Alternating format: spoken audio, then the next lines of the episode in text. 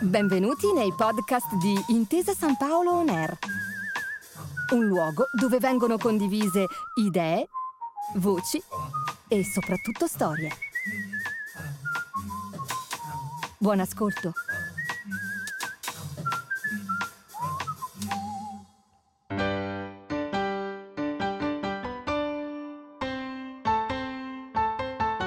Lettere di Paolo Grassi è uno scambio epistolare tra importanti testimoni della cultura.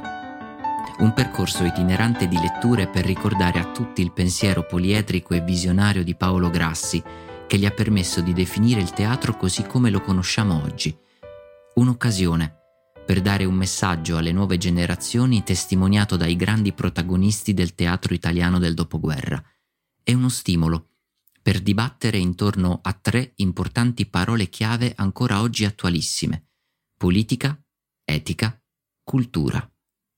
Un progetto della Fondazione Paolo Grassi La Voce della Cultura in collaborazione con Intesa San Paolo, a cura di Francesca Grassi e Davide Gasparro. Guido Salvini. Il piccolo alla Biennale. Parte seconda. Anche nel 1948 Guido Salvini invita il piccolo teatro alla Biennale Teatro. Le lettere di questa puntata testimoniano la nascita dello spettacolo immaginato da Streller per quell'edizione. Da Paolo Grassi a Guido Salvini, Milano, 23 giugno 1948. Caro Salvini, L'amico Giorgio si è riletto tutte le opere di Goldoni, sperando fra esse di poterne scegliere una per lo spettacolo di Venezia. Invano, ahimè. Dopodiché le comunico ufficialmente che lo spettacolo del piccolo teatro alla Biennale di Venezia sarà un'opera di Carlo Gozzi, il cui titolo esatto le faremo noto entro brevissimo giro di giorni. Per l'impostazione del costo dello spettacolo e delle spese della biennale avrei caro conoscere urgentemente il suo pensiero in proposito, dato che dovremo firmare subito i contratti in merito. Attendo da lei uno schema di proposta. Ho la proposta di una cifra a forfè, ho la proposta di una cifra giornaliera, nel senso da lei ritenuto più comodo e opportuno. Attendo anche di conoscere la data esatta dello spettacolo in modo di poter su essa fissare la riunione del nostro complesso. Molti affettuosi saluti a lei e ossequi alla signora. Grassi. Da Guido Salvini a Paolo Grassi, Roma, 26 giugno 1948. Caro Grassi, la sua lettera del 23 non mi ha affatto tranquillizzato. Aspettavo, secondo la promessa di Streller, una decisione definitiva per mercoledì. Oggi è sabato e siamo all'incirca come quattro mesi fa né posso farle una proposta concreta di carattere finanziario senza conoscere né il lavoro né gli attori che vi reciteranno. La data del vostro spettacolo veneziano rimane sempre quella che più volte le dissi e le ripetei recentemente, fra il 25 e il 27 settembre. Con tutta probabilità il 26 e il 27, avendo a disposizione il palcoscenico della Fenice per due soli giorni prima della recita le date, una volta fissate, ma lei ritenga pure fissate entro questi limiti, sono assolutamente improrogabili. Circa la messa in scena, essa va studiata in modo che il suo trasporto sia oltremodo facile. All'estero non vi sono cantinelle, quindi non si può armare nulla. Si possono trasportare eventualmente dei piccoli pezzi già armati, cernierati e preparati in modo che prendano il minimo spazio. Ricordi anche che le scene devono essere ignifugate con regolare bollo dei pompieri, altrimenti non le fanno entrare in teatro. Inizio il quinto mese di attesa e vi saluto tutti affettuosamente. Salvini. Da Guido Salvini a Paolo Grassi, Verona, 30 luglio 1948. Facendo seguito ai nostri verbali accordi, resta fra noi convenuto quanto segue. Il piccolo teatro produrrà al Festival di Venezia la commedia Il Corvo di Carlo Gozzi, nella rielaborazione prevista dal Giorgio Streller che ne assumerà anche la regia, con le scene di Gianni Ratto e i costumi di Ebe Colciaghi. Le recite avranno luogo il 26 e il 27 settembre al Teatro La Fenice di Venezia che sarà a disposizione della compagnia dal mattino del giorno 24 settembre. La Biennale di Venezia corrisponderà al piccolo teatro la somma forfettaria di lire 1.400.000. In essa comprese 1. Organizzazione dello spettacolo, 2. Direzione artistica e tecnica, 3. Allestimento scenico completo, scene, costumi, mobili e attrezzi, 4. L'attore Cesco Baseggio, 5. Il suggeritore. Le spese di teatro e di palcoscenico per l'allestimento dei due spettacoli sono anche a carico della Biennale. Gli attori sottosegnati che prendono parte al Corvo di Gozzi, dovendo per contratto partecipare anche agli altri spettacoli organizzati dalla Biennale durante la durata del festival, sono a carico della Biennale stessa, ma per ragioni di carattere disciplinare e organizzativo i loro contratti saranno fatti dal piccolo teatro che ne invierà copia alla Biennale. Lilla Brignone, Olga Villi, Paolo Stoppa, Gianni Santuccio, Sergio Tofano, Antonio Crast, Antonio Battistella, Alberto Bonucci, Tino Boazzelli, Marcello Moretti, Guido Mengacci, Franco Berardi, Paolo Ferrari, Giuliana Bellini, Rosita Lupi, sette musici, tre attori generici, cinque mimi, un capo macchinista per un costo complessivo massimo di lire 122.000. Vi preghiamo di confermarci la presente e distintamente vi salutiamo. Biennale Venezia, Festival Drammatico, il direttore Guido Salvini. Da Paolo Grassi a Guido Salvini, Milano, 30 agosto 1948.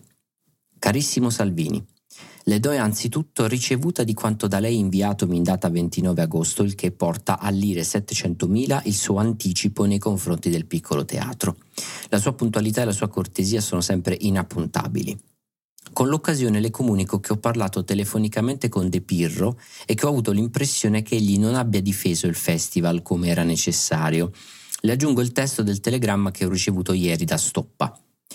Solo oggi De Pirro comunicami impossibile mia partecipazione spettacolo mio dispiacere più forte e più vero di quelli che immagini saluta Giorgio ti abbraccio Stoppa.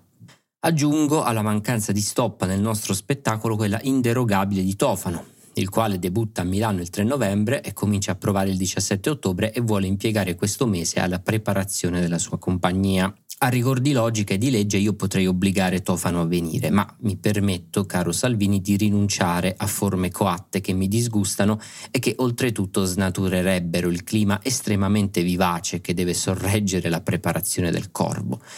Lo spettacolo si fa e si farà. E noi oggi non siamo per nulla in tragedia per queste assenze.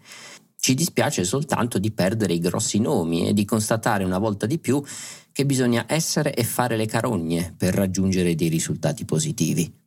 Ho combinato l'orchestra a lire 21.000 giornaliere, come d'accordo.